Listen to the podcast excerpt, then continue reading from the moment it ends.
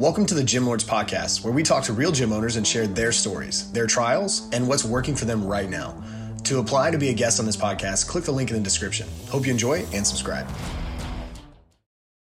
What's going on, everybody? Welcome back to another episode of the Gym Lords Podcast. I'll be your host today. My name is Emily, and joining us on the show is Bryan from Premium Athletes out of Illinois. What's going on, man? How are you doing today? I'm doing great. How are you? I'm good. Thank you for asking. So, before we dive into the nitty gritty of what you guys have going on and how you run premium athletes, tell us a little bit about how you describe the business of people and what made you want to start this gym in the first place. I grew up as an athlete. Uh, therefore, I mean, I just really wanted to start a sports performance gym. So, uh, high school football, then into college football, and then work in the rec center. And uh, just working with people. And um, finally went into coaching a high school team. Mm-hmm. and then after that decided that i wanted to open my own sports performance gym to make high school athletes you know better and hopefully get them scholarships to college as well. Yeah that's pretty cool. So also kind of a not funny story but it's interesting like your gym has kind of evolved into also helping the general population as well so, like, how did that come about? Absolutely.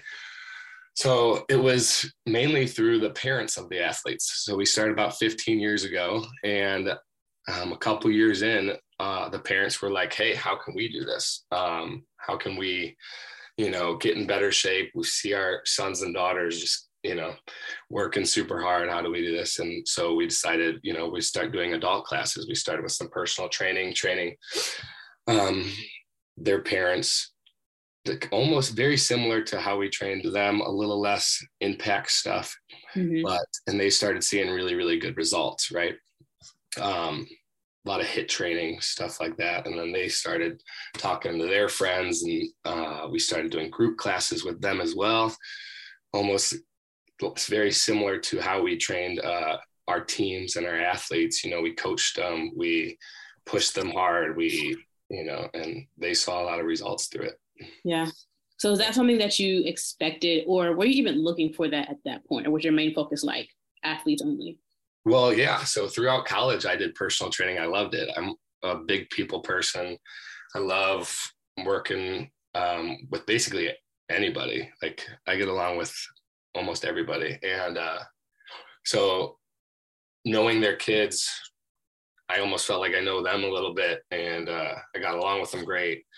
Uh, and I was able to push them really, really hard, and I just really enjoyed it. Yeah, I think that's really cool. So you've been an entrepreneur for right around 15 years, right? Yeah, it's been it's been 15 years. Yeah. Yeah, that's a long time. Uh, well, from my perspective, because of my age, that's a long time. Um, so tell me, like, and this is kind of a broad question, but what are some of the most important skill sets that you developed over the past 15 years that have helped you keep your doors open? Yeah.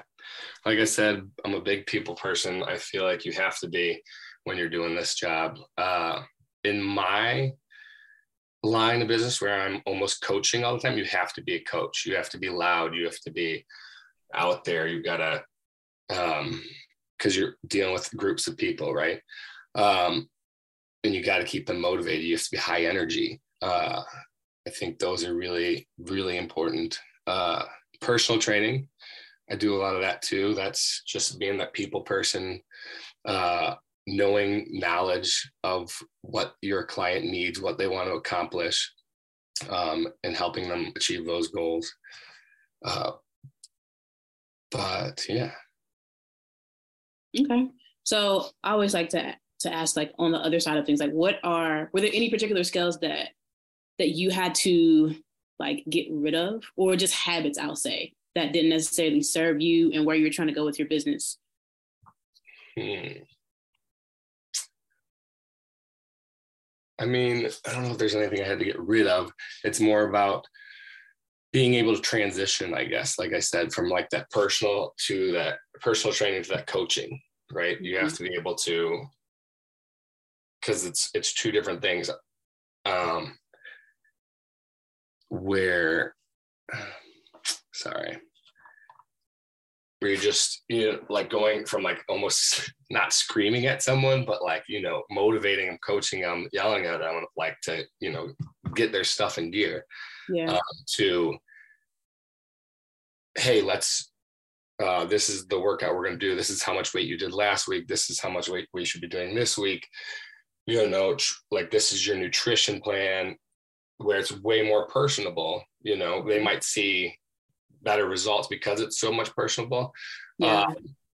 um, than you know just i mean than the coaching side of it. So i had to i had to learn how to transition a little bit better. That makes sense that makes sense. So really it sounds like you were you learned how to be adaptable yeah exactly.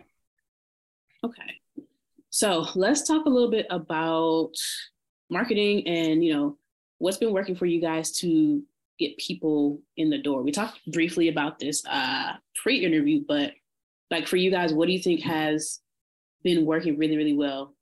Right. Yeah. Um, like we were talking about, been doing it for like 15 years, and like it's changed so much over the time. Before it was all word of mouth. You you did a great job. Your clients loved you. They would tell other people, or you know, like I said, the athletes would tell their parents, or their parents would see their athletes doing it, and that's how we built our clientele. Mm-hmm. Now it's, you know, we've changed locations a few times and it's become more and more marketing, like you're saying. So, like working with Google Ads, Facebook ads, stuff like that. We've been trying to do more and more of that.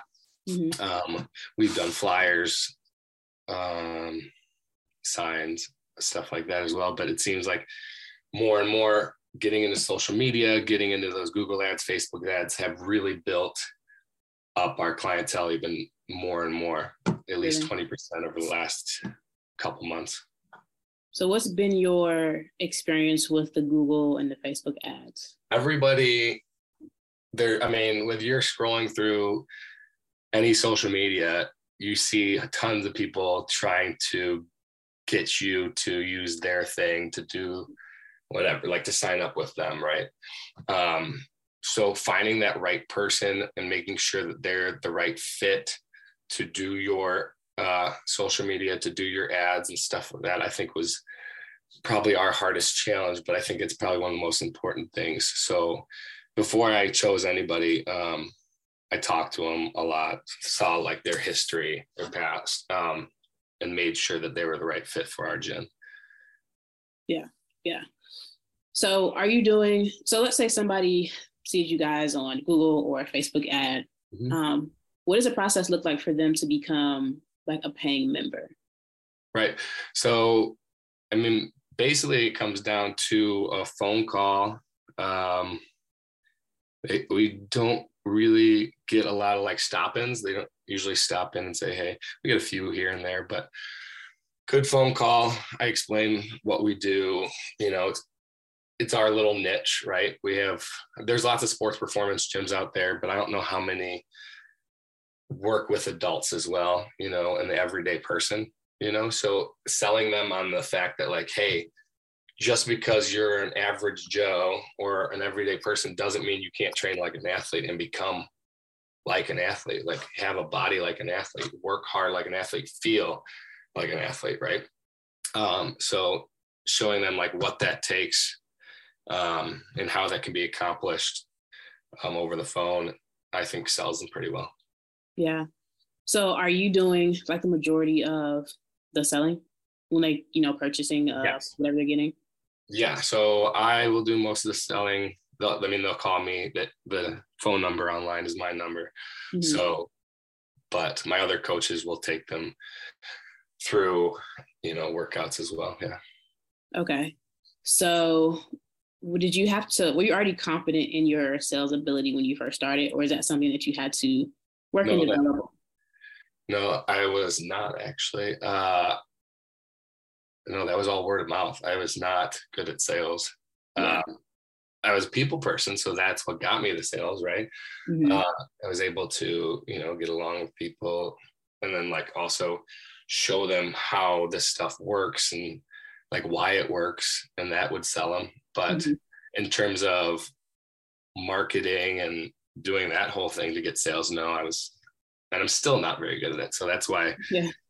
um, you know, you give those responsibilities to other people. Absolutely. Yeah. Knowing exactly, you know, your niche and then yeah. giving responsibilities off. Yeah. I mean, that's something that I talk to a lot of gym owners and they that's something gym owners find very challenging. It's just delegating other tasks, sometimes regardless of whether they're good at it or not.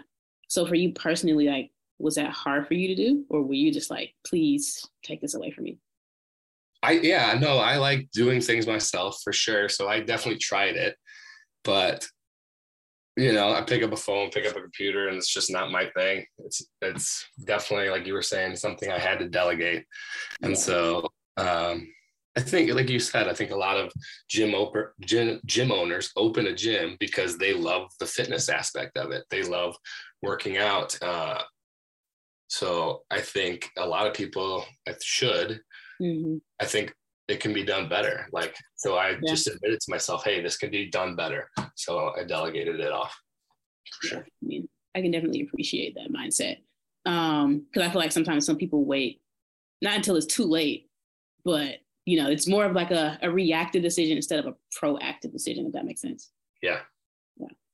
So, what would you say is the most challenging thing about having your own business? For me, it's the marketing. Yeah. Same. I mean, uh, for sure. It's, it's, I mean, obviously, the money aspect of it, right? You know, am I going to make ends meet? Because yeah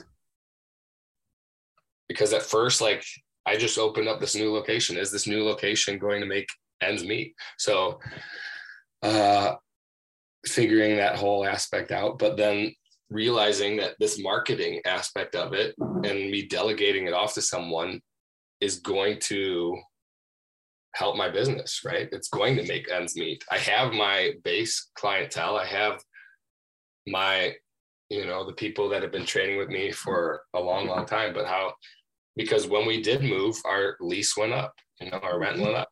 Mm-hmm. And so, like, how do we make ends meet? And it was, you know, it's hey, let's because we're in a new place, new location. How do we get new people? And yeah. That really is. I mean, as much as word as mouth mouth works still, like, and it definitely is the number one. I think still how you get the most clientele. Mm-hmm. Um, it was delegating this whole marketing aspect of. Yeah. So obviously there's a when you have a nine to five job, right? There's obviously some security because you know that if you go to work 40 hours a week, you're gonna get paid whatever bi-weekly or every month. Yeah. So I guess for you, like, why did you decide to take the risk and bet on yourself? Um, because I think when you're passionate and you love something, that it's gonna work out, right? I really love fitness. I really loved sports. Uh, and it was my passion. So I was going to make it work no matter what. Um, yeah, and it ended up doing pretty good. Like I said, I've been doing it for about 15 years. I still love what I do. Yeah. Um, I don't think I'll ever stop, you know. Um, and yeah. Yeah. 15 years later. Right. On the podcast. Still, it, still loving it. Yeah. yeah. So what is your like what type of lifestyle your business to provide for you? Do you see yourself continuing to coach for a very long time? Do you eventually want the gym to be running on its own? What does that look like?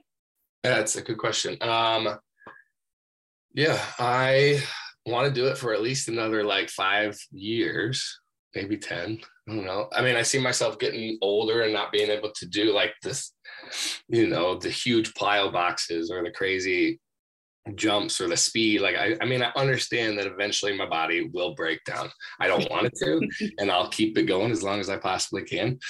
Um but yeah i i know that eventually it'll go. Um i do have some great employees. I think they do a great job. Um and i i can see myself weaning off of it and handing more of the reins to them. And uh, i think they'll do a good job with it. Yeah so what would you do with all of the time that you would get back? That um my wife is she works. Um she'll probably work for a while. I'll probably retire before she does, but and like you know have the gym on the side, and then I will spend time with my kids, uh, and maybe do some hands-on stuff like building, you know, houses or whatever. I mean, I built the gym. Uh, all three locations I've helped, you know, put in rubber, put in the mirrors, put on, you know, set up the racks. Like we've we started with an empty shell and we built those up over time. Um, mm-hmm. new equipment, you know, cool, innovative stuff, especially for sports performance. There's some really cool equipment out there. Um, so I've done all that and I really like that. I like working with my hands. So as I delegate more of those uh, responsibilities of the gym and the training to my trainers, I'll probably start doing that kind of stuff. Yeah. Well, Bryan, this is a really good place for us to wrap things up on this episode. But before we sign out, I have one more question for you. And that question is thinking about everything that you've learned over the past 50, 15 years, the good and the bad. If you could go back to 15 years ago and give yourself a piece of advice, what would that piece of advice be? Hmm. If I knew, like, there's going to be there's going to be a lot of struggles. We've had a lot of a lot of struggles throughout the 15 years. I mean, my partner, my original partner, got in a little bit of trouble.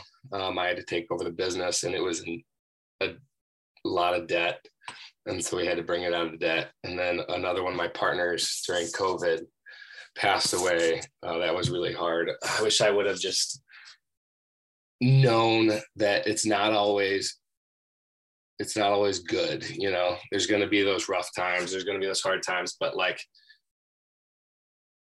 there's people to help you you know? Take advantage of that. Uh, a lot of my clients helped me out you know moving locations when people left you know they were there they helped out. Um, my wife obviously definitely helped out a lot but mm-hmm. there's i would have told myself you don't have to have so much anxiety when things go wrong because there's always people there to help you out like and take advantage of that. You don't have to do it all by yourself. Very well said bryan. Uh, yeah. but before we wrap things up on this episode please tell our listeners where they can find you.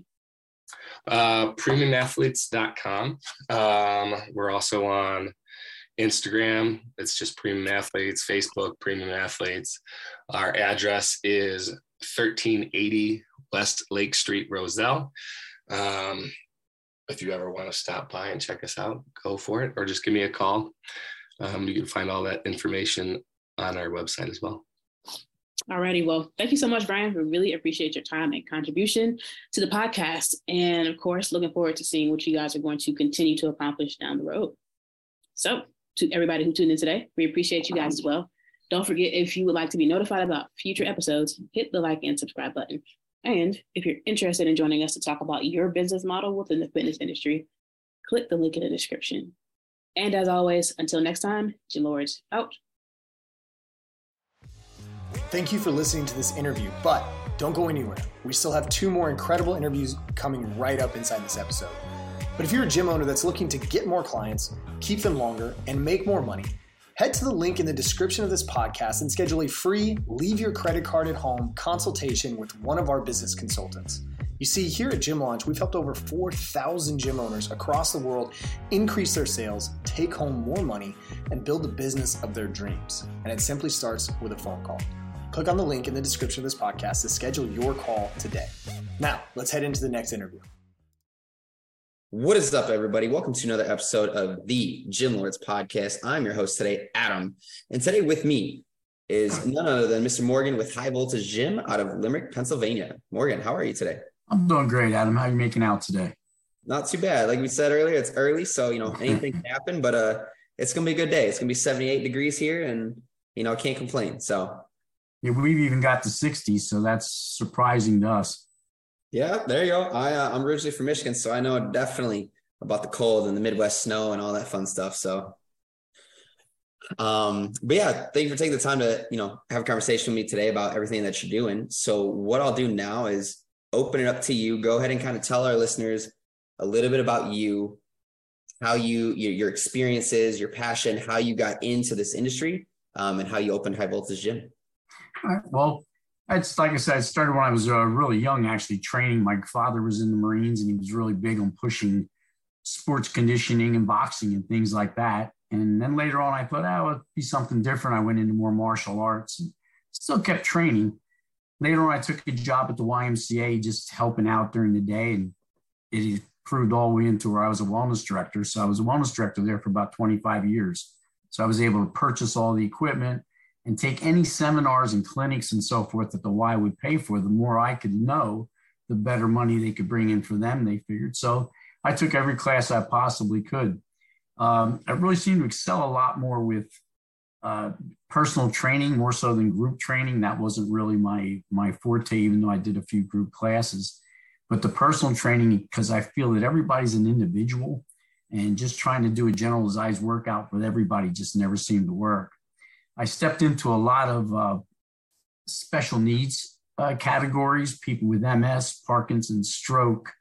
Um, I just felt like somebody had to be there for them, you know, and sometimes we didn't do a lot with them, but just getting them from a machine to a machine and being able to work with some people and talk with people and be exposed to everybody else on a normal basis seemed to really help them mentally. And to me, that boosted me up and made me feel a lot better. So later on in life, my wife and I decided uh, my strongest and biggest supporter in the world. Without her, I couldn't do anything. She's uh, been training with me for many years. She teaches our youth karate classes and she takes care of all the paperwork and all this crazy stuff that I can't seem to understand or keep up with. Allows me time to actually work with people and take time to write my new programs and things like that out. So once we started at this, we came home and we started in a smaller gym outside our house. It outgrew we outgrew it very, very fast. So we took on a space 5,500 square feet, real close to the house, which was nice because we didn't have to travel far.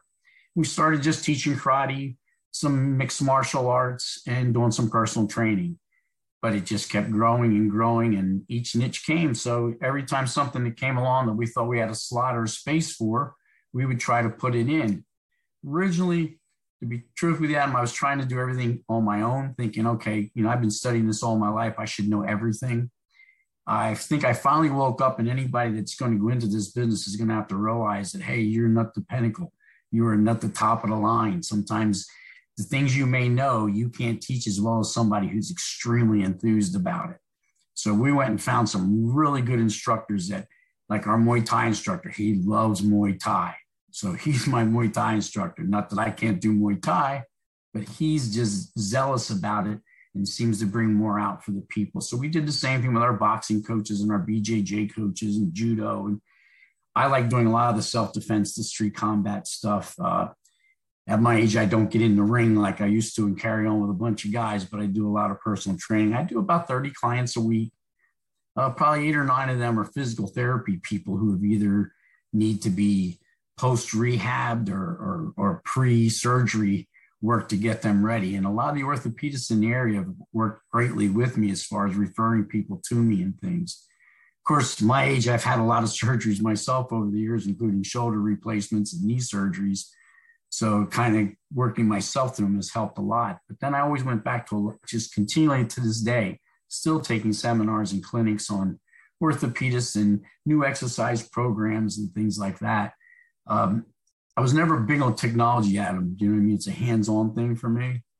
But one of the gentlemen that runs uh, our running classes, he uh, was a company. His company is called Veo Technologies, which for me it's beyond my comprehension. But they use these sensors. You kind of look like Tron on a cartoon character when you're wearing it. But he sends you through a series of exercises, and what it does, it gets the kinetic and the kinematic uh, energy flows, also does gyros and accelerometers. So it'll tell you where how you landed. Did you land wrong? So they've been doing it a lot with the. Uh, he has a contract with the Philadelphia Flyers. They even do horses, but uh, the Philadelphia Flyers and a lot of sports teams. And what happens is if somebody's running and they're doing really well, the machine will say they're running great, but there's a 20% chance of an injury because this left leg is weak in this muscle or that muscle. And then that information is fed back to me from my clients and I can picture where their weaknesses and try to look up different exercises and explore and examine and try different things to make that that correction. So it's been really interesting for me to tap into technology as well as just my own brain. I still like getting into the uh, anatomy books and things and doing my own studying, but and writing my own programs. And I try every program that I try to, you know, everything that we do, you know, we try to work together on. Then membership is uh, stays really like kind of averaged out. We get probably, well, we have an average of about 300 members a, a month, but I probably have another 20 or 30 that float through there that are just in temporarily for therapy or rehab or nutrition consulting, things like that. Uh, it just seems to be going real well for us. Like I said, I couldn't do it without my wife and without my instructors, though. I, I do realize that that's just a very, very important thing. And you must research everything you do. You can't just take on a whim. Um, they said you were with Orange with Orange Theory. I love the fact that they're using heart rates and actual numbers to visually that helps people tremendously. I think some people, other people, it doesn't mean that much to, but that's something that's really important. So we use a lot of heart rate monitors, mainly just polar heart rate monitors, but we use those for all my clients. And I'm able to watch their calories as they're exercising. And I say, if I need to get 10 calories a minute, we're down to six. You better pick the pace up, you know. So I have set goals for myself. Every every client that we have, whether it's my instructors or my wife or myself, we try to set goals for us as well as for them, and hopefully that they can accomplish something, even the smallest amounts. But the main point is to get across on it. This isn't a three week program, a six week program. Life changes forever. You, you have to be able to look at longevity. I mean, look how many people are saving money because they're going to live so much longer. Well, you don't want to live long if you can't even walk around or get out of the seat or the chair. It's it's frustrating. And I see guys, and not being condescending, but see guys in their 30s and 40s who have still have that same belief that you can train like you're 20 years old. And then all of a sudden they, yeah, well, you're still young yet. I believed that till I was like 50. And then the shoulder fell out and the knee fell apart. And I decided I had to change some uh, some of my programming around and use a little more common sense than ego, mm-hmm. and that has helped me out a lot too. And also, as you get older, you, I think, in this business, you're going to have to find that your ego has to take uh, second place to other things. Um, like I said, believing that you got it all, or you know it all, or you're the best of everything isn't possible for anybody. There's very few best in the world, so to speak. So, trying to be comfortable being in the middle of the mountain more or less and pushing people up to get them into that position to help me grow and help my business grow uh, was hard for me to adjust to mainly because of my big head. But now i'm uh, you know now i'm much more settled down. And actually as i get older my priorities have changed. And it's it gives me a new sense of feeling and a new sense of meaning. We do a lot of community services too. We work with the veteran centers the, the foster care programs, the women abuse centers, stuff like that that we can do that doesn't cost us a lot, but it gets a lot out to the community. We're not really looking for a lot of money back from that, but the feelings that you get from being part of the community is really, really important. And I think that's helped keep my business strong because we have some really loyal members. So it's worked out real well for us. I'm gonna be real honest. I wouldn't want to leave your business just because how genuine and passionate you are. well, I try. It's it became like an addiction in some sense where I I just I have to see some results. If I don't get results from somebody, it very frustrates me a lot. Yeah. And I really hate to see young kids who'd love to play sports or love to do this, but to see them with a, a surgery or a sling on or knee problems, and it's all due to just improper mechanics. You know, when we were kids, work hardening. Let's face it. When we were young, a guy went to work. He was already tough. He didn't have to come to the gym to get strong. He's worked in steel mills, welding, you know, construction. Nowadays, everybody's sitting sedentary and they think they can do the same things they did before, and it's just not working out for them. So that helps our business, you know, especially mine. But at the same time, I like to make some of those corrections and give some people a little more long term shot at things, you know. Yeah, absolutely. I uh, I've had four hip surgeries and one hip replacement. I'm only 32. So that's uh, they they did a shoulder replacement on me, which I was amazed. This doctor Mike Messina, young guy. I originally went to I don't want to mention other names, but I went to one place and the gentleman said, "Hey, there's nothing I can do for you. You're you're 68 years old. You're you know, I can do a reverse replacement. You're going to lose 60% of your mobility. And I, I just couldn't, I didn't feel like that was for me that maybe somebody who was in terrible shape or whatever, I was just abusive to my body, not in bad shape. Well, they actually made me a shoulder on a 3D printer, and many of the parts were made in France and then sent here. Seven and a half hour surgery later, I have incredible mobility. I hit like a horse. I can do chin ups, pull ups, anything you think, but my muscles aren't even attached where they're supposed to be. They've all been moved due to this surgery. And I had to train my body again to stay in the right mechanics. And yeah. once I did it though, it's it's been great. And unfortunately, with people going to therapy, you know, they have protocols and they say, okay, look, you're 70 years old. This is what I need to get from you 40% of this, 20% of that. I want 100% of everything if at all possible. So turning that around and getting in and helping these people and getting them to mature past that point, they don't just stop with moving the things from the top shelf down to the bottom because they can't reach them they're able to start moving and, and reach again for them. And it gives them a much better sense of confidence and a better feeling. So that's really what I'm looking for in life is make people feel a little bit better.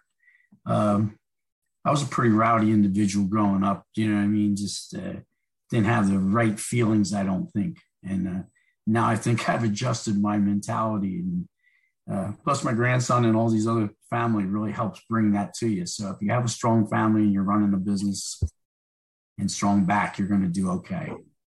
Yeah, absolutely. Yeah, it's if if there's one thing that I've learned, and I obviously am not, you know, have the wisdom that you do, but is that the the body is a very mysterious anomaly, right? It, it, it can do so many things, and for somebody, I don't like being told no and what I can't do. for somebody, a doctor, medical professional, cool. You went through 12 years of schooling, you know, you're a doctor, you got a lot of experience. I get that. I'm not discrediting anything. However, the body can do things that nobody's ever seen. So for somebody to say you're going to lose this and you're not going to do this, why would you lose this and get this if you're doing everything that you can? You're you're stretching, you're doing range of motion movements every day, you know, the goniometers, the the degree, you know, all the all the things I, I truly believe that there isn't a way for you to bounce back somehow, some way, even if it's 97%. You know, there it's it's all about discipline and the mindset to to train your body to tell your mind and your brain to to do this. So, you know, I'm I'm very resilient in that aspect that, you know, the body can do amazing things if you just actually try. Well, it takes a tremendous amount of personal strive for you to do that. And people, some people can't handle a little bit of pain. They think that a little bit of discomfort is pain. They don't understand what actual pain is. Yeah. So I don't think they take that. And I think part of the thing I noticed, that especially with orthopedics, for many, many years, I mean, 30, 40 years, they were doing everything identically, exactly the same. Nothing changed. So those doctors that graduated 20, 30, 40 years ago, they're still doing it today, are very good at what they do. But these guys that are just coming out of orthopedic school five, ten years ago, using these 3D printers and 3D CAT scans and things to, it's actually showing you there's so many more things you can do with your body. And I think it's our responsibility to give everybody a chance to, to live comfortably, chase their grandkids into their 80s if they could, you know, like uh, it, kind of enjoy life more so. And martial artists are really, I found that people think martial artists beat themselves up. They do for a while, but I think after they get it down pat, injuries are very little. We have few, fewer injuries in our MMA programs than we do in our actual weightlifting program. And it's usually people thinking they can overlift. Everything is uh, deadlift, bench press, and uh, squat. You know, and it don't matter if you're nine years old or 60, they still want to do the maximum amount of weight. So trying to get people to understand that smaller weights and and understanding repetition and time under tension and things like that is going to improve them along with their diet and nutrition. Their mental attitude comes along, everything changes, but they've got to be willing to put forth that time. That it's not a two week or three week program. It's um, it's like somebody tells me, "Oh, I was out this weekend, I gained ten pounds drinking." I said, "You realize you'd have to eat thirty-five thousand extra calories to gain ten pounds this weekend?" I said, "The alcohol might be holding it on you." Water weight, but and then drinking is another whole concept where people believe they can drink all week long as long as they don't eat, and it's going to be good. or they have these diets out today, like I said, that have cut out so many foods out of our diet. I'm a real big believer in eating according to the rainbow. Every color I can get into my body, wise or whatever, the more colors, the more vitamins and nutrients. And these people that cut out 40% of what we're supposed to eat, and they understand why their bones are getting brittle, their joints hurt, they just don't look healthy. It's all about trying to go back to being natural again and eating things on a normal basis and everything out there that God put on this green earth, we should be able to eat in moderation.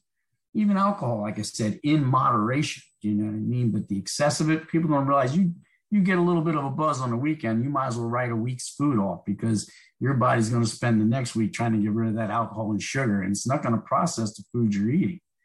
And so digestion changes, all those things. It's it's pretty impressive. The human body is way beyond I, I could delve into it continually and it just continually changes and improves. And the idea that it's a never ending knowledge, it's like martial arts in a way, you know, there's always something new happening with it, a new way to make it happen. So I'm, I'm, I'm happy with all those things. And I'm happy that I'm able to do this before I got too old, you know, and I can maybe pass it on to some people and get it out there. Yeah, no, you, you got in and, you know, um, you know, the the the value and the wisdom provide sounds, you know, um, you know, right in line with a lot of things, you know. Um, nutrition is key for, you know, really anything, especially, you know, what you eat, but then it's also now like you got to throw in that second factor where it's like, okay, you're eating this ground beef, right? You know, it's it's natural, farm fed, you know, this and this and this, but how are they how are they maturing the animals that you get this beef from right it might be farm fed or grass fed but is the grass getting fertilizer spray is it getting yes. antibiotic you know like that's a whole other topic but it's like those things where it's like yes you have the basic concept down where it's like okay mm-hmm. lean meats chicken blah blah blah blah blah but now there's so much money and you know i won't go into the politics behind it yes i understand i'm with you there's yeah there's all everybody's got to make a dollar right everybody's got to yeah do this, this, and this, and then you got chicken thighs that look like the size of your eye, your yes. face. Like that's not. You know, that's, that's steroids. That's the juice. that's the that's the juice. you got juice. chickens lifting 400 pounds, right? Mm-hmm. Um, but yeah, so it's like you know, that's where you know, reeling all back into like what we do as fitness professionals and whatnot. It's like it's up to us to acknowledge that and then teach that. Like, hey, listen, you got the basics down. That's good, but now it's like here's the, the little extra that you got to just be conscious of. Um, some some of the simplest things, Adam, that we think are healthy for us, when you actually look into them, you say, "Wow, that's not very healthy." It may sound healthy just because it was printed in a book, or somebody shows you a picture of a muscle builder, or buy this or eat that, or and the vitamins and nutrients that they have out today. And I'm not trying to sound bad to any company or anything like that, but I just think there's so many things out there that are useless I mean, why would we need 2000% of anything if our body can only absorb 100% of it? And when you're talking about this organic, and I, I can't, I mean, I don't have any qualms with organic, but how do you grow organic unless you grow it in your house in a confined area? I mean, the rain's going up in there and it's taking the neighbor's field that he's fertilizing and it's going to rain back down on your field. So it's pretty hard to do that. So to pay a tremendous amount of money for some things that they say are organic doesn't make that much of a difference because we're consuming a lot of the other bad things along with it every day in the air. But the thing that makes me laugh is natural. Like everything is stamped natural. I don't know what food isn't natural. I mean, if it's grown in the earth or it's it's not made out of plastic or, or synthetically processed, it should be natural. So that little buzzwords that they get people to go crazy with is yeah, it's just jacks them up and they'll pay four times the amount, you know. So we've been buying our eggs up the street off the lady lets them run free range, you know what I mean? Yep. Leave it at that. It's I'm not saying it's perfect, you know, because I live near a power plant, but at the same time, it's a lot healthier than trying to buy these eggs that are four times the size they should be. Yep. And, and the food tastes different too. It does. And you know, I uh, you know, my fiance and I we go back and forth on this. But I finally kind of gave in. I was like, all right, like I didn't want to pay eight dollars a, a carton of eggs, but I'm just like, you know, egg yolks aren't supposed to be bright yellow. Like they're they're you know, it's like so now actually I'm changing color.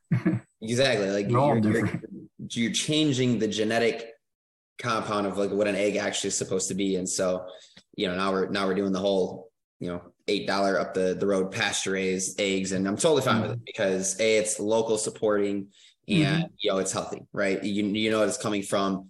They're not being chased around, shoved with a needle full of yep. you know whatever to produce these massive eggs. Um, so, but um, Morgan, let's uh let's dive a little bit more into you know your your business now. You know you've been you've been at it for quite some time, um, you know, and changed all sorts of people's lives. You know, kind of you know walk me through you know, we we touched on this a little bit, but I want to recircle back to it. Just kind of give our listeners like a quick little like elevator pitch. And what I mean by that is just if somebody were to come to your facility, your high voltage gym, what services do you offer? And then how would you initially consult this person? You know, how would you deem them a good fit for what you provide?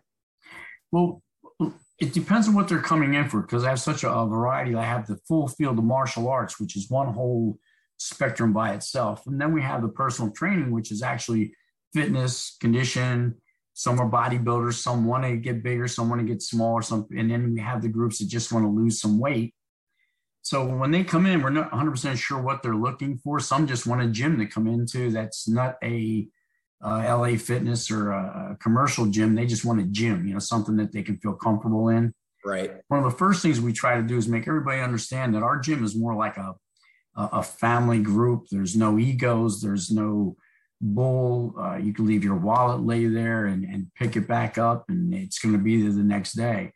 But in interviewing these people, each person that comes in, I have to find out what their niche is or what they're looking to do. And unfortunately, some of them I have to say, well, be very truthful with you. I don't think that's a good fit for you because you're going to pay me the money and I'm going to get that money for that month. But next month, you're not going to be back. It's too much for you. You're not going to be able to handle it that actually hinders my business by jumping on that quick five dollars instead of trying to make it a longevity things. So I'll try to tone some of those crazy people down that want to do nine martial arts in a week. I'll try to tone them down to maybe where they could start with one, especially if they had no experience, and build upon it from that.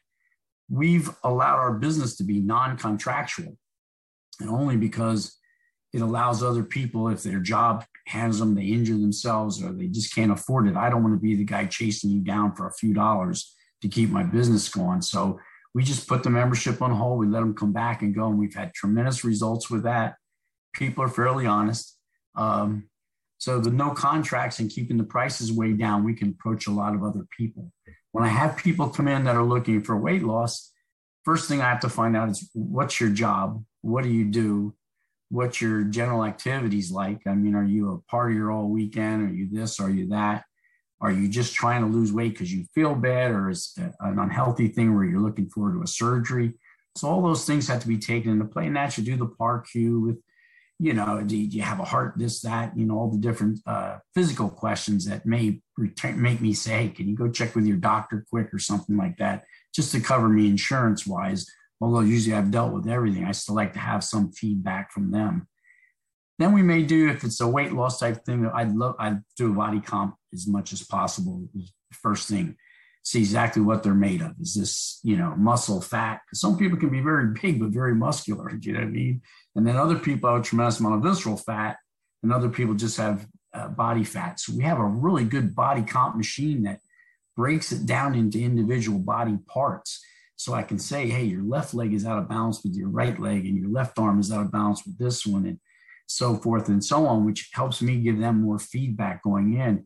That's why that Veo technical technology guy, he has a guy jump and he says, Hey, he's has no propulsion in his right leg, but he's twice as strong in his left. So now I know I have to go back and work on those quads and glutes and hamstrings on the other side. So it gives me a lot more information to feed into them. Um, I usually start them out very slow, especially somebody who's not exercising. I'm going to do mostly body weight exercise with them, flexing, stretching, try to get their joints, their tendons, and ligaments warmed up and prepared before I try to throw them in any type of a weight program, whether it be bands or TRX or BOSU, uh, Swiss ball.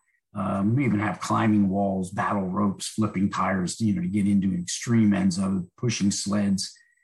But everybody can't do all those things. Everything has to be individualized, I feel, as far as programs go. I think that's the hardest thing with doing a group class. It's great for the aerobic part, but you can't get around to enough people to really perfect their their form and so forth. And that allowed me being doing a lot more personal training or a very small class group gives me a little more time to actually focus on that, which gets me better results, I think, in the long run. Absolutely. That's pretty much about where we go. The kids are totally different. Uh, you know, we have some autistic kids, we have some hyper kids, which to me, I think all kids are hyper. Uh, that's just a, a normal mode. I don't think we all have to be medicated to calm them down, and some of them find some real good exits. Um, we find that treating children without being disciplinarians to them and letting them be a little bit of themselves. And yes, they're going to make mistakes. They are going to, bless you, they are going to make mistakes. They are going to uh, act up, but that's what kids do. And our job is to see that and then try to gradually change that, not scream and yell at them. I can make, because I can be ornery. So if I'm screaming and yelling at any kid, let's face it, he's going to listen to me while he's there and I'm yelling and carrying on. But he walks out my door, he's going to give me a thumbs down and more or less say, forget this bull. And it's not going to carry. So if we can get them to enjoy themselves and enjoy us and respect us, not so much fear us, they will do almost anything we ask them to do. And some of these kids, you have to talk to them every time they come in. You have to stop them, look them in the face, make them answer you. They spend so much time in these phones and computers that they have no uh, personal connection with anybody. And as soon as somebody calls them a name, they break down like their skin is so thin. I can understand it though. Do you know what I mean? Because we dealt with it all. You grew up every day, somebody's calling you a name or teasing you or what, especially me, a little Italian boy, you know what I mean? Like, you know, we had a name for everybody back in the day.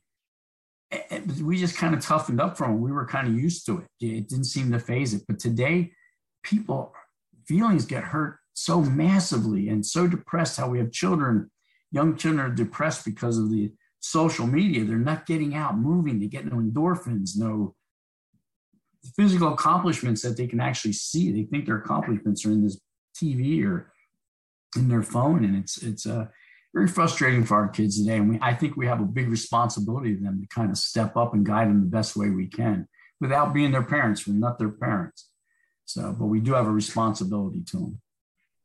Yeah, um, that gave me a great idea, but we'll talk about that later.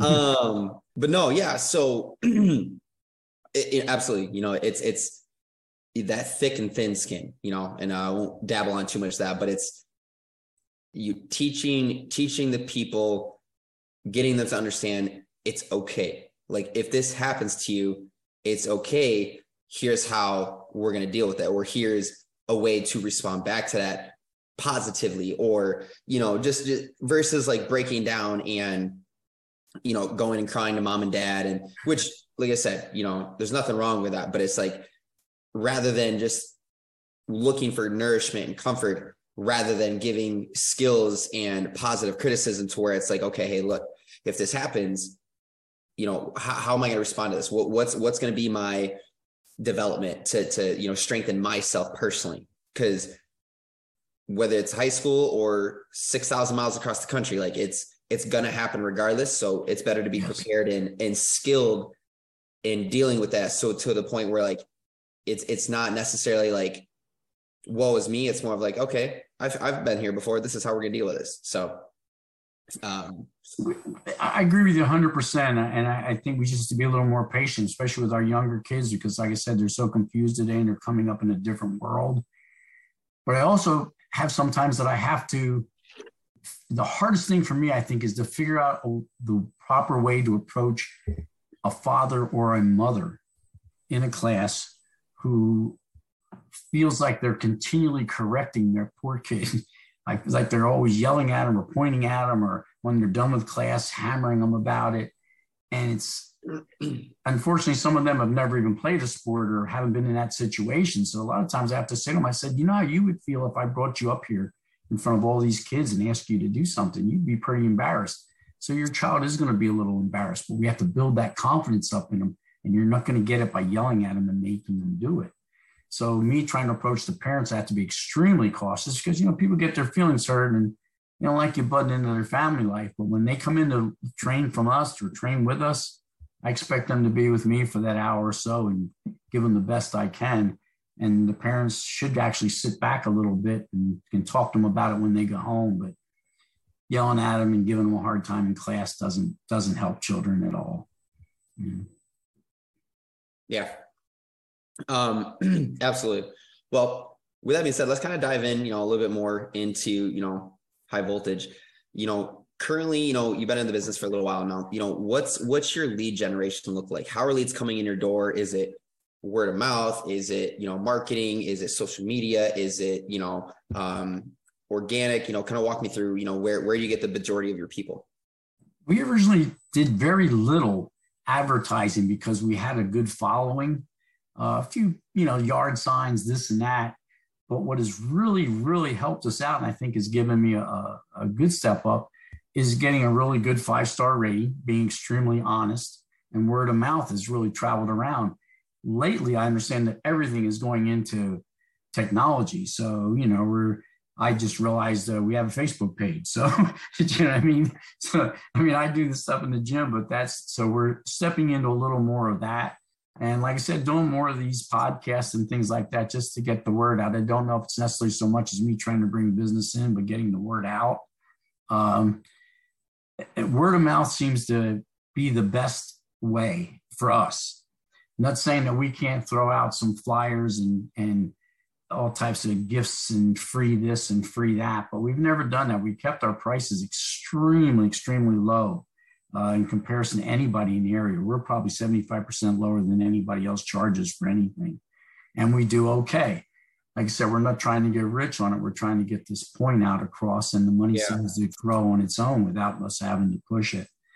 But uh, uh, not really sure where we're going to go next as far as we're going to do some type of marketing. I just haven't decided which way to go yet with it there's a lot of different ideas out there, but I just feel word of mouth for us has been the strongest so far and past reputation. You know, I said, I've been doing this 50 some years, so people know me for 50 some years. Even though I've only been in business 12, they know me a lot longer. So we have three and four generations of the same people coming to our gym. We have the grandkids, the grandparents, the parents coming in and training with us, and they feed out and also doing things in the community you know, doing a car show to raise some money for a special needs child, or uh, like right now we're doing a, a diaper drive for a foster care program.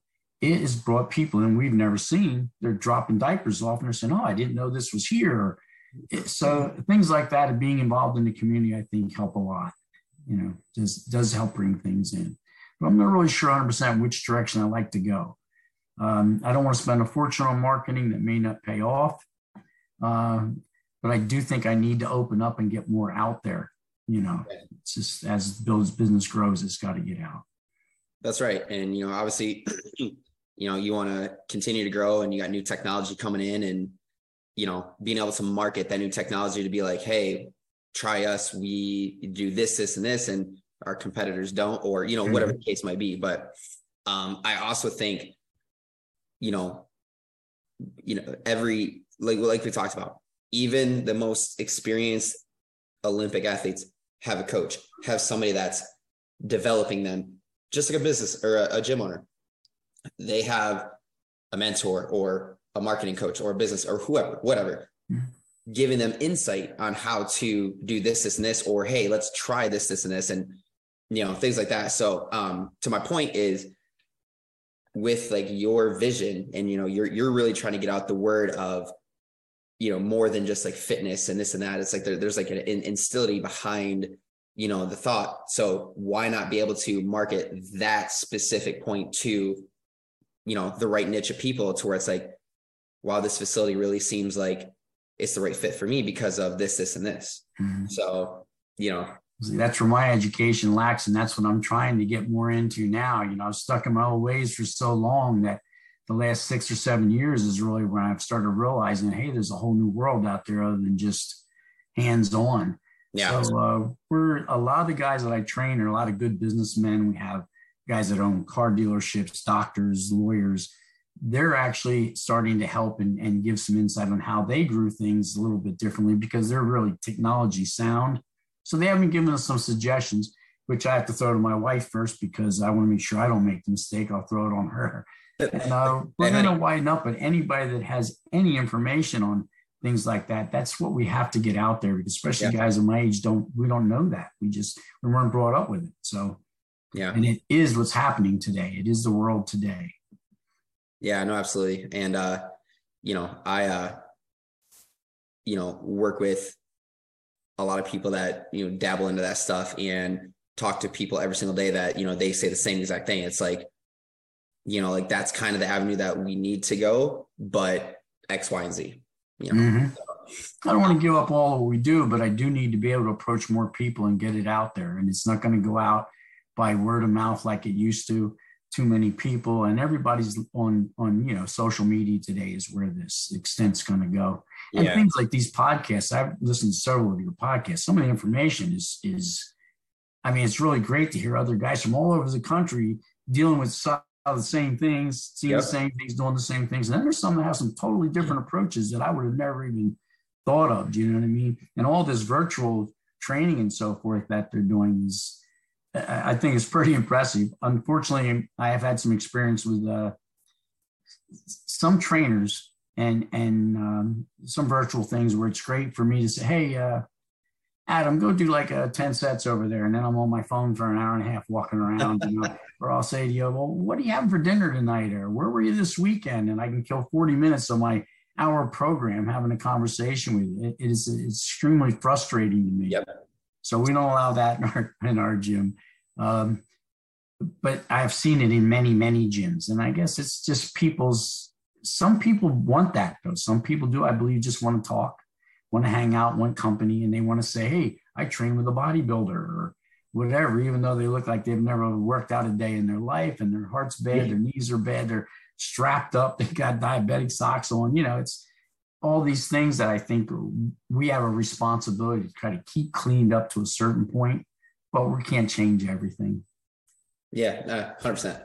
Um, well, with you know, obviously, you know, marketing and just reaching more people in general kind of you know let's piggyback off that a little bit and kind of walk me through obviously every gym owner wants to grow but what specifically for you you know where where what's what's kind of like on your agenda for the next step in your your business? You know do you want to you know what's the max number of people? You said you have about 300 members or so monthly like you know is that is that cap out? Do you want to hit more members? Do you want to open up another facility? Kind of walk me through like what's what's for you?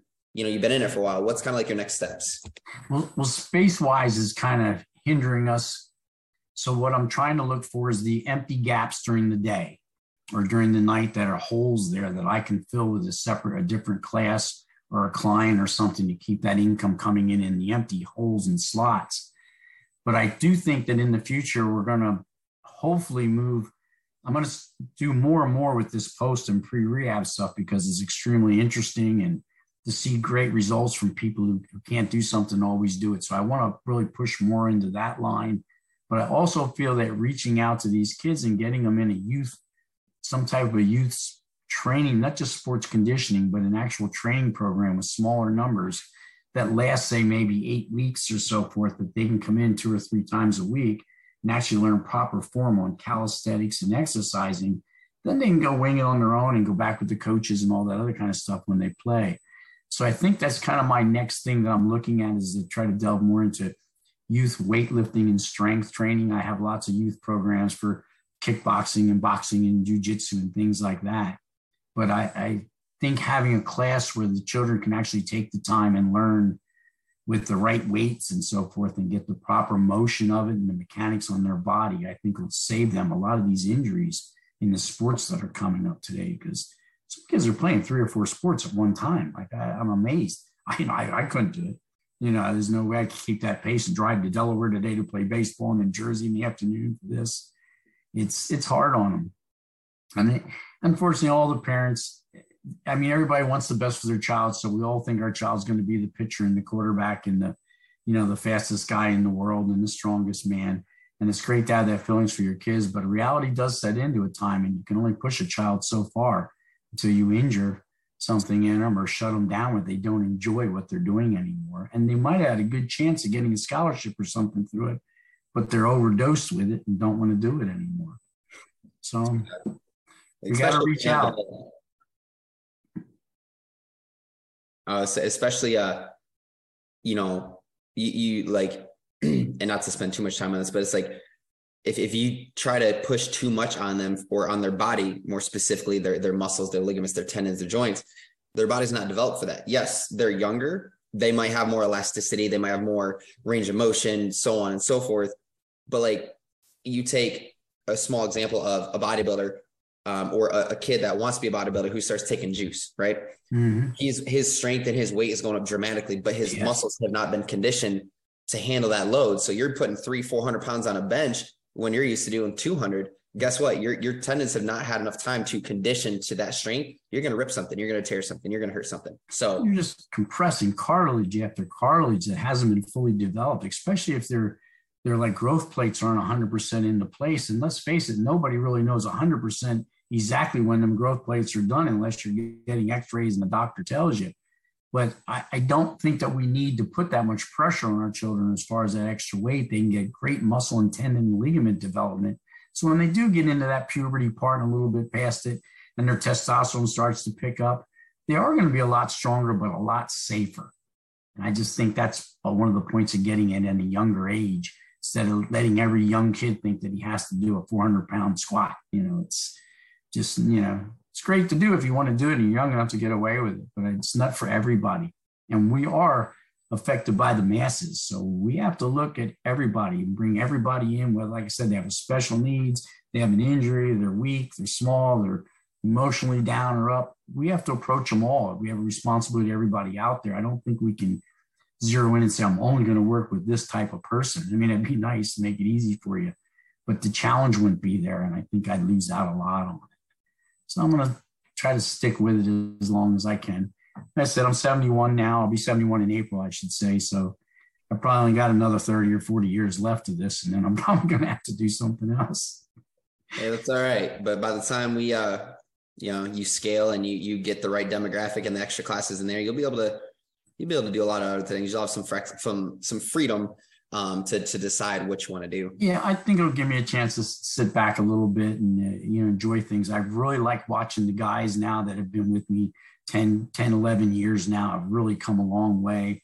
Their classes are a good camaraderie group. It's uh, just a, a real nice feeling to walk into your gym and there's no uh, drama. Uh, you know what a you know gym drama is. Sometimes it's it's, it's everywhere. It's it's just sickening. It, it just weighs you down. So we've had a couple instructors along the way that enjoyed that kind of thing, and we had a we we chop it off right away. If we see something's not there, you chop it off immediately and build on that point. And right now, I have a really great group of guys. Like I said some of them been with me 11 or 12 years. We're very close knit. I could say, "Hey guys, I'm out today. I need help." Boom, they're there I can. we've gotten so well known with our members. Like if it's in the end of the night and it's like oh, nine o'clock because we're open nine to nine every day, sometimes till 10 30, 11, but it's like nine o'clock and we're going to close the doors and there's guys in there working out and say, Hey guys, look, man, I'm going home. I'm locking this door. You hit those lights on your way out. And that's how it's been working for years. So we have guys sometimes they're in there till 10, 11 o'clock at night. The doors locked, nobody else can get in and they lock them going out. And I've never had an issue with anybody not turning off a light or or being responsible to lock the door. So mm-hmm. that shows that my members have a lot going for them too. You know. Absolutely. Yeah. Um, well, Morgan, with that, I think that's a good spot to to wrap us up for the day. I got two last things here for you. Sure. First one is, you know, you've been in the like I said, I keep saying this, but you you've had a lot of experience in the business. and You've been doing it for you know since 2012 now. Um, what type of advice or what kind of advice would you give somebody that's looking to start their own business in the health fitness industry? I, I probably say get as much education as you can and not just odds and end things like some serious delve into some good education so you know what you're talking about and honesty. I think honesty with the people up front, honesty with what you're going to charge them, uh, and concern. You have to have concern for your clients Otherwise, you're just running in place, and I don't think you'll go anywhere. People will know that you just don't care that much that you're running through the motions. And I think that'll deter a lot of your clientele. But if you can get a connection with your client and connection with your people, and they feel confident with you and confident with your knowledge, you're going to grow and grow and grow. And it's not going to take you a whole lot of work. Love it. Short and sweet and powerful. Um, appreciate that. Last piece here, Morgan, is for anybody that's in, you know, the, the Limerick area, you know, or anybody, any of our listeners out there that might be traveling or, you know, they want to check out your facility, go ahead and give a shout out, you know, Instagram, Facebook, websites. How can they reach your facility? Well, we're in Limerick, Pennsylvania. Uh, you can, we have a Facebook, naturally, Facebook. We also have a website. They can go on the website, High Voltage Gym. It'll give you the hours and so forth and so on. We have a lot of people coming in from out of town for some of these pharmaceutical companies in the area. I usually, if they're only here for a day or so and they're from out of town, I usually don't charge them. I let them get a workout in. And we've had some of these people come back from South Carolina and North Carolina that train down there that when they're passing through or down from New York, they stop in my gym, you know, and they train. So we can charge them $10 a, a day for a drop in fee, but that's not important to me. It's the fact of just getting more people in and letting them know that we're there. But anybody's welcome to stop by at any time. People have called me from other states. Guys call me from college. Hey, can you help me out with this question? Or can you send me a workout? It's we'll do anything we can to, to help the people that are there. And it's not always about the money, unfortunately. Yeah, love that. Um, well, for everybody out there listening, uh, that's Morgan's story. He's super passionate um, and honest about you know his operation, what he's trying to instill into anybody that walks into his facility. So, if this story inspired you and you're like, oh man, I got to go check him out, do so. Um, or if you want to come on the podcast and talk about your experiences and what you're doing, and you know maybe some opportunities or struggles and things like that, click on the link below, fill out your information. We'll reach out to you and we'll get you on the show. But until then, y'all, that's been another episode of the Gym Lords Podcast. Gym Lords out. Thank you for listening to the podcast so far. Don't go anywhere. We still have another episode coming right up, right after this word from one of our sponsors. The Gym Lords podcast is sponsored by Prestige Labs. Prestige Labs is the first and only nutritional supplements company built by gym owners for gym owners. Prestige Labs solves the problem that all gyms have experienced the broken inventory model, low commissions, and even lower quality products.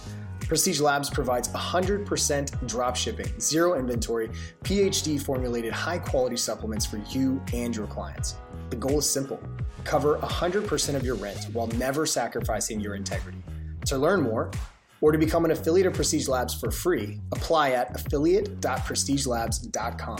That's affiliate.prestigelabs.com. Double your client results, double your income. You can head to affiliate.prestigelabs.com to become an affiliate for free. Now stick around for the rest of this episode. Use coupon code GYMLORDS on prestigelabs.com for 20% off all future supplement orders. What's going on, everyone? Welcome back to another episode of the Gym Lords podcast. I am your host. My name is Joe Fitzgerald. Joining us on the show today, our guest is Nikki Scholl of Train Like a Girl coming to you from Visalia, California. Nikki, what's going on? How are you today? I am fabulous. How are you? I am doing very, very well. I'm excited to get this rolling. I am interested in picking your brain. I got to ask a lot of my own questions before we hopped into this interview here officially, but I don't want to steal your thunder. For the people who aren't familiar with Train Like a Girl, give us a little bit of background on this. How do you how do you describe what this is in your own words? So train like a girl is a body positive body inclusive women's strength facility. So we focus on helping our clients gain confidence gain strength and gain power without the stress of having to worry about society's version of all that women should have to lose along the way. Yeah. Now we've got this business. Tell us a little bit about the early days and how this whole thing got started. I find that origin stories on things like this tell us a lot. So take us back to the day that the idea popped into your head. I'm going to open up my own studio. What was going on and, and how did we get here? So I had worked at a, another facility for several years and had really struggled with my own envision of um, of health and I kind of navigated into a space of having body dysmorphia and connecting my body to being a billboard. And so I really shifted the way that I was coaching my clients, and that no longer aligned with the facility that I was working at. And at that point, I had built a women's only program within my the gym that I was working at. And so I decided that I was going to move um, and shift where I was coaching at to a different facility and then within six weeks i got fired. Um, and that's where the idea of train like a girl came from was i realized that my methodology behind the mindset of training was not typical. And if i wanted to stay in doing what i loved and training women in the way that i loved training them um, i was going to have to do my own thing and I, because I had left and went to another facility, most of my clients were in contracts over there for six months. So mm. I had um, zero idea of what it was like to own a business.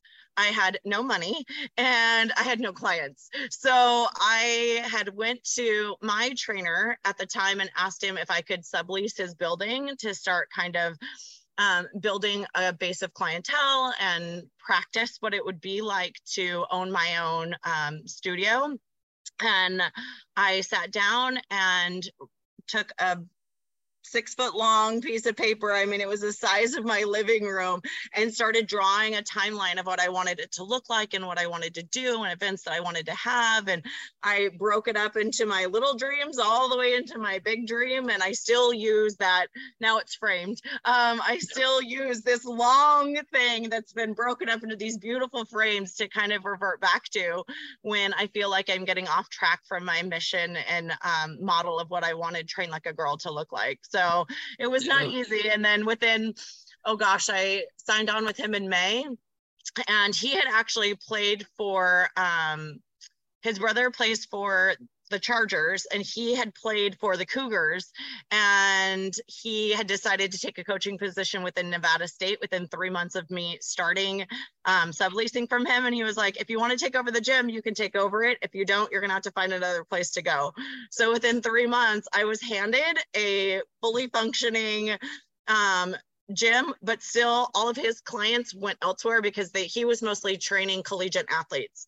Mm-hmm. And um, and high school players. And so he was doing a completely different style of training than I was. So I was just like, okay, well, I'm either going to go bankrupt or I'm going to make this work. Yeah. And so the idea wasn't originally to be a business owner. We were just sort of forced into that position yeah. from previous employment. The stars aligned and, and we were presented with a location with which to host all of this. And now, a handful of years later, you are still a business owner. So something must have gone right in that time. As you look back into your tenure as a business owner here, walk us through some perspective on that. What's been what's been your favorite part about operating your own business and, and what's been the most challenging part for you so far? Oh gosh, I always jokingly tell new coaches when I talk to them about how I wish I could go back to my original clients and apologize to them because um, I had a lot to learn. I mean, I thought, like everybody, I thought I knew it all. I had worked underneath direct management for a long time in a gym space. And so, of course, I already knew what it was going to be like to own a business, and I had zero idea what it was going to be like.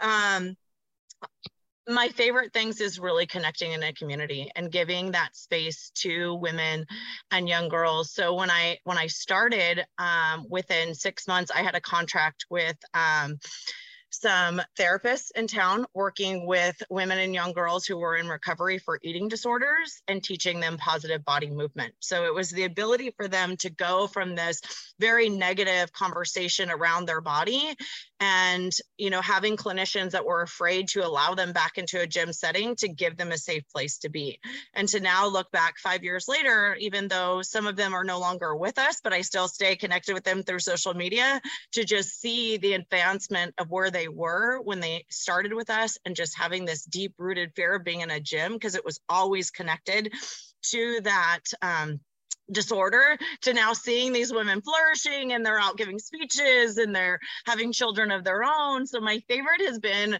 you know really just watching the growth of my clients um, learn to, to speak up and speak out. Um, the hard part is you know it's just covid and life and everything else that kind of happened along the way that I had to learn to adapt quite a bit. Yeah. Now, being in California, COVID hit you probably harder than most, at least here in the country, in the US. How do how do your numbers as far as membership now compare to 2019 or early 2020? We have more than doubled. Okay. And we actually Good. doubled during COVID um, because we I could have, and I say, and I definitely say we, because it is a team thing. My team stayed with me the entire time. Was, you know, we met on Zoom and we were like, okay, what are we going to do? And there was all this like negativity. I can't believe this is happening. I can't believe that's happening. And I was like, whoa, whoa, whoa, whoa, wait. Like this, we can either sit here and talk about all the ways that we are wronged and have to shut down and everybody needs health, or we can just focus on how we're going to make this better. How are we going to stay connected to our clients? How are we going to keep our community going? How are we going to keep our community engaged? And we started a letter writing campaign. So our girls um, wrote letters to each other, handwritten letters and cards throughout there. Um, we did live Zoom classes at the same exact times we always did our, our classes. We didn't reduce the amount that we charged our clients because we were still giving them the same exact services.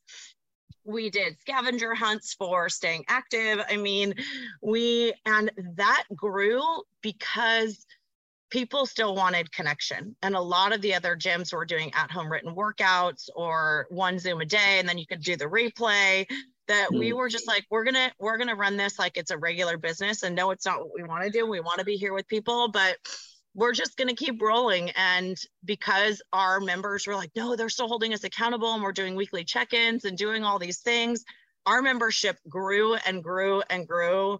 And when we were able to open up in in studio and still stay online um, it continued to grow because a lot of our bigger box gyms um, in our town were not open yet. And so people were moving more towards the mom and pop shops because they still wanted that connection to work out. And then they were people who would have not necessarily tried a small group training gym. And since they had the opportunity and they got to see the difference in, you know, personalized training versus you know doing a group x class um, and the majority of them stayed so covid was actually really well for us because we adapted All right. So not much changed from a fulfillment standpoint, and we were able to add to our membership throughout that time. Was there uh, a marketing strategy behind the growth at that time, or was it somewhat organic that you were able to double? i think at first it was pretty much just it was just an organic growth of the excitement to be i love change. Like i love when things are different and shifted. And so it was exciting to me because i think anybody that's been in the industry knows it can become very monotonous of that you you come in you train the client you do the thing you check the box. That this was something that i got to be super creative with how i stayed engaged with my clients. And then once we realized and in all of this too i was also um, seven months pregnant when um, everything happened. So this was march i was due in may and i knew i was getting ready to go on maternity leave and we were told it was six weeks. And when we realized it was going to be longer than six weeks and i was getting ready to have my daughter i definitely was like okay i need to come up with a plan because we're going to be in this for a hot second. Yep.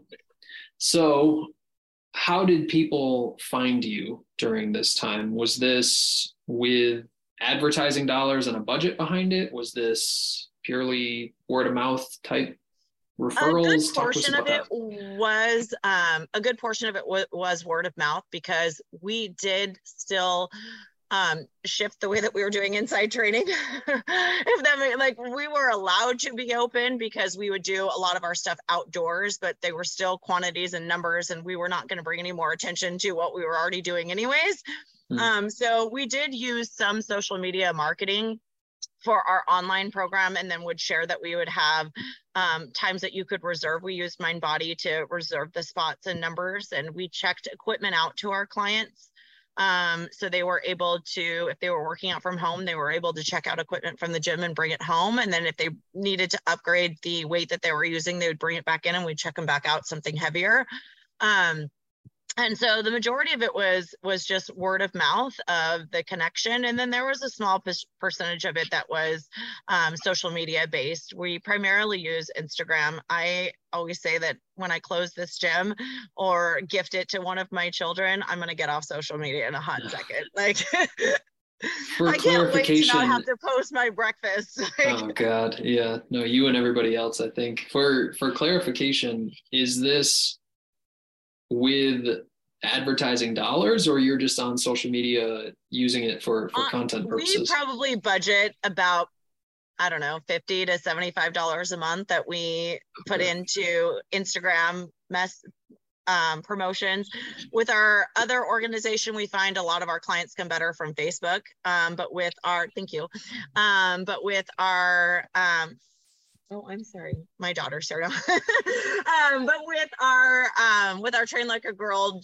facility, we um, primarily use Instagram behind that. Got it. Okay, so fifty to seventy-five dollars in in minimal ad spend is what it sounds like. Yeah. Is there a reason why? Or actually, let me ask you this: How successful or or how not successful has that been? Um, well, I'm sad too. Okay. um, you know, I think it, it's definitely shifted from where we were years ago. It was easier, right? To to not have to put money behind paid ads. Um, that in the past probably two and a half years, it's not been as successful. um, sticking with that 50 to 75 dollars, but adding in the the additional you know organization that we have it's really just been easier on my end to kind of manage the growth of both. Um, but it's definitely something that we're going to have to to shift in the in the future to add more of a budget into okay honey to add more of a budget into doing online ads. Sure okay. Take us to the next step here and, and walk us through i mean just getting leads is is only half of the equation here. For for someone who's interested, whether they find you on Instagram or Facebook or referral from a current member, whatever the source is, walk me through the checkpoints and various steps in, in terms of how somebody actually signs up. Yeah. So usually, um, you know, if someone reaches out via Instagram or Facebook, we will um, give them a call and go through a verbal assessment with them. So we'll ask them questions. Are you currently training? What have you been training? You know, what's your medical background? If we find that it's someone that may need a little bit more of a um, full assessment, we'll bring them in. Um, if it's someone that has a current background in, in exercise, um, then we allow them to start a free two week trial in our group classes. So they come in, they work out for free. A lot of that has to do with the fact that we have a very unique message in here and we know that it's not for everybody. And um, I, I, jokingly say that if you're offended by what you see on my Instagram, you're going to be real offended when you meet me in person. So we hmm. kind of use our personality on Instagram and Facebook to show a percentage of what we support and what we do. And then from there, when they come in, they get to see the community in which we support and the community that we've built within here. And so it's not really to you know pick and choose it's really just to give people the space to determine if this is the right space for them and if they are going to align with the mission and model that we have behind our our facility yeah. We actually find that it works really well. Um, so then they start a two week trial, and then from there, they um, go into a group membership month to month contract.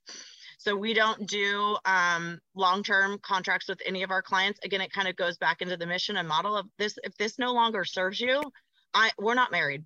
I you can leave, you can go find. I found with myself, I've been a runner, I've been a triathlete, I've lifted, I've done a million different things that feel good for me and my body that I don't want people here that feel like they're in a long-term relationship with me that's no longer working.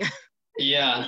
And I think it sounds like both pre-sale and post-sale that's kind of the mentality is here's what we are and what we do if that jives with what you're looking for, wonderful. Here's how we can help. But if not, that's fine too.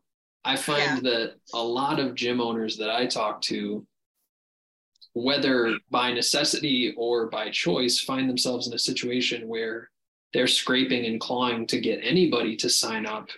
And that leads to a really, really unhappy gym owner most of the time. They're dealing with people that they didn't quite plan on serving. They're doing things that they didn't have originally in mind when they thought about opening their gym and compromising on values. You guys have been able to stick to what we sought to do in the early days. Beyond that, Nikki, somebody signs up, hypothetically, we have this member. In your position, what do you focus on to to try to keep people around as long as possible to retain and continue to provide value for your members? One of the things that we ensure that we do is offer lots of um, community involvement outside of our our group classes. So a big goal for us is to create a city within our city. And so we um, we have nonprofits that we focus on monthly, whether we are um, collecting donations for them or physically going in there together as a gym body and and and donating our time. We host bi-monthly events where it may be a cocktails and cardio night, or actually this month we are doing a um, Granny's Gone Wild bunco night where my girls are going to dress up and we're like grannies and we're going to play bunco together. So for us, it's just it's creating that sense of community and uh, that safe place for them to be able to exist in in the world and build friendships with like-minded women and girls. Yeah. And so it's i, I liken it to more than just a workout right? It's it's the experience the workout it's is the, secondary. it's this is yeah this is an afterthought. We and, and it, even in our conversation we have not for one second talked about sets or reps or what you guys do in these sessions and it seems somewhat irrelevant to the bigger message. And we do so all of our clients do have um, tracking books that they keep. And we believe that women and girls have autonomy over their own body to choose weight loss as a goal. So it's not something that we avoid. We just like to add in the and. So if weight loss is your goal, and we're going to feel more confident wearing white jeans and we're going to you know build our sets and reps and we're going to or how are we going to get there right? What is that going to look like? So you want to lose weight but how do you want to lose weight? What excites you right? Does you know going out and running a 5k and completing that excite you? Does being able to do you know push up on the ground for the first time and that's what we track. We don't track anybody's weight at all in here. They are able to do it themselves. We mm-hmm. will weigh them for them. They can keep it on their phone, but that is we'll measure them if they want. They can keep that on their phone. But in no place in this building is anybody's weight carried around with them yeah. um, and by any of our trainers. And so we allow them to have that safe space. But in here, our goal is to make you fitter, stronger, and faster. And so they all have books and they open them up and they know what they bench pressed last week or, you know, what their time trial was or whatever it may be. So when we get to that space where that, you know, make believe version of motivation goes away, right? We get to look at like, yeah, maybe you've had a shitty week, right? But here's where we're at, here's where we were. And let's just keep moving forward from there and gain that momentum back up and we do work a lot with the fact of like understanding women's physiology and training knowing that um, you know, we're more likely to PR on our periods than when we're not. So we yeah. also get real deep into what it's like to experience training as a woman and empower them with that too, to understand that there's a reason why you're not, you know, at that same level that you were last week. Part of that is hormonal. How can we shift that? It's matching our nutrition to where we're at in our you know in our phase of our of our menstrual cycles right so then that's how we can also incorporate that conversation of nutrition without ever having to talk about their weight at all absolutely now our conversation has has almost entirely stemmed from how'd you get here and what do things look like today? But i want to see your thoughts on where all of this is going. What is the the big picture in your mind for train like a girl? Where do you want to see this business here as time goes on? Oh gosh. So our big focus right now is really working with our younger group. So um, towards the tail end of and i say the tail end of covid but that's whatever um, towards the tail end of the public being closed down we started a program called the inspire project and that project is working with more the ages of 10 to 17 to begin creating the same ideas and philosophies that we have with our women and empowering our young girls with that message.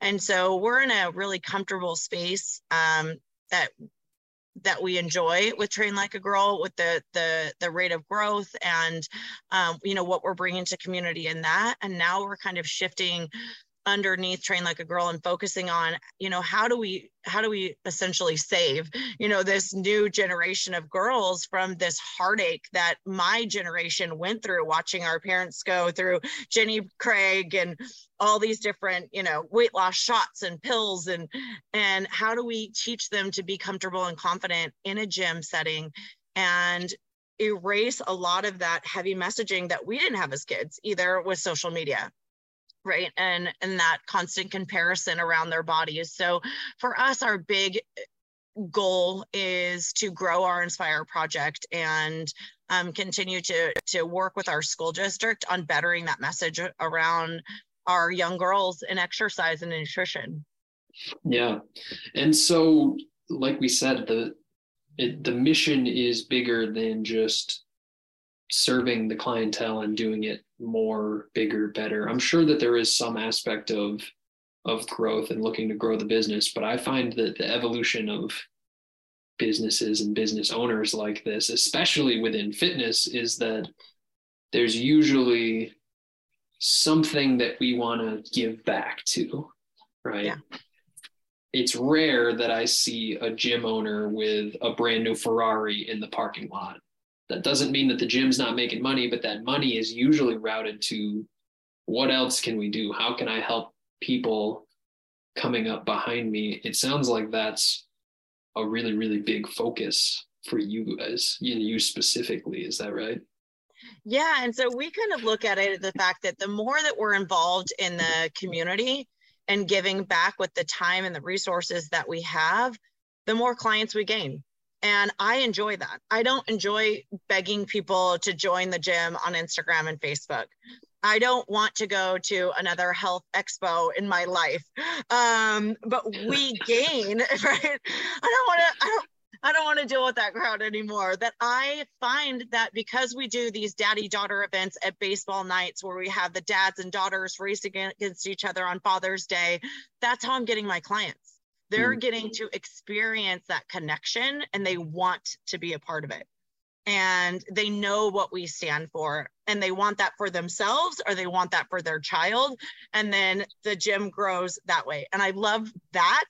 And i don't have to focus so much on this comparison of what everybody else is doing because i'm taking all of my energy and putting it into what i want to do.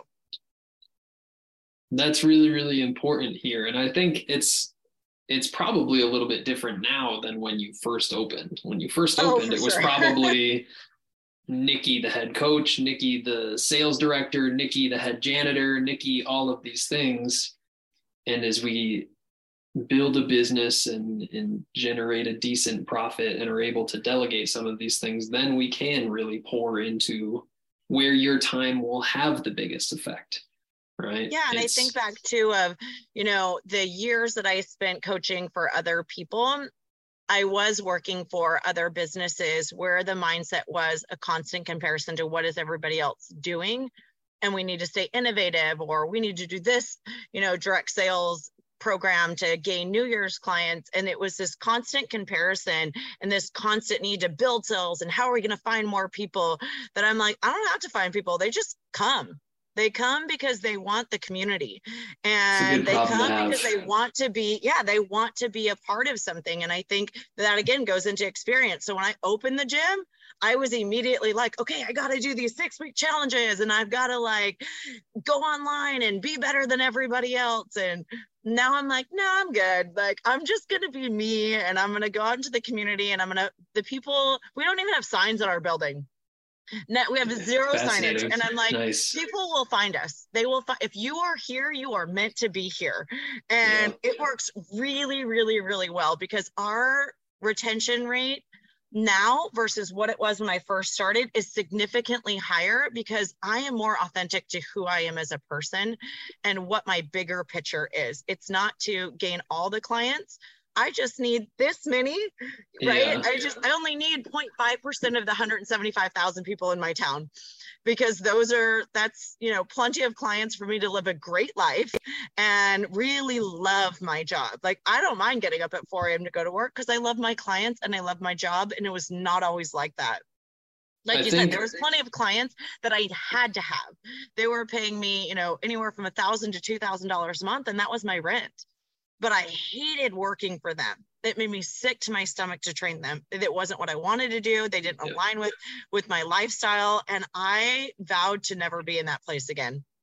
Yeah, I I think it's important to delineate. You said what everyone else is doing and comparison game and this and that. I I always like to revisit that there's a difference between good sound business principles and tactic of the day. You know, the first category, they don't change that much put out a good service, do right by your people, you'll probably have a decent business. The second category, there's any kind, any number of strategies within it. Some work, some don't, some jive better with others than some.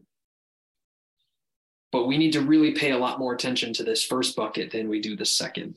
You know, it's how can we build a business, not how can we gimmick our way to the quick dollar. That's a really good place for us to start to wrap our conversation up. But I want to share a minute or two, at least, for you to tell people where they can learn more about all of this. Is there a website? Is there social media? Where can people go to connect with you guys? So we are on Facebook and Instagram at Train Like Girl Studio. I believe we have a website, you guys. I don't know, man. Like when I say I want to be off the internet, when I can't get that, when I started my business, I didn't again know I was starting a business and I put my cell phone number on a banner. Um, and so my personal cell phone is all over the internet. So um, I don't even know I had a website. I thought it was important at one time. It probably is, but I know for sure we're on Facebook and Instagram. You can let me know if we have a website, if it's still up. Google train like a girl and it'll get you to where you need It'll to get you somewhere and it'll get you my personal cell phone number. Now I have a work line. There you are. This has been a bunch of fun. I, I absolutely appreciate the time and, and your willingness to share perspective on what it's like to be a business owner in your seat. I'm excited to see how this whole thing looks as as you progress. And unfortunately, we're out of time today, but I appreciate it and, and I wish you nothing but the best in your pursuit going forward. Thank you so much. Absolutely. To everyone who tuned in, thank you as well. Don't forget if you'd like to be notified about future episodes, hit like and subscribe. If you're interested in joining us to talk about your business, click the link in the description, fill it out. Our team will be in touch soon. And as always, until next time, Gym Lords out. Thank you so much for listening. If you found this content valuable, here's four ways we can help you grow your gym for free.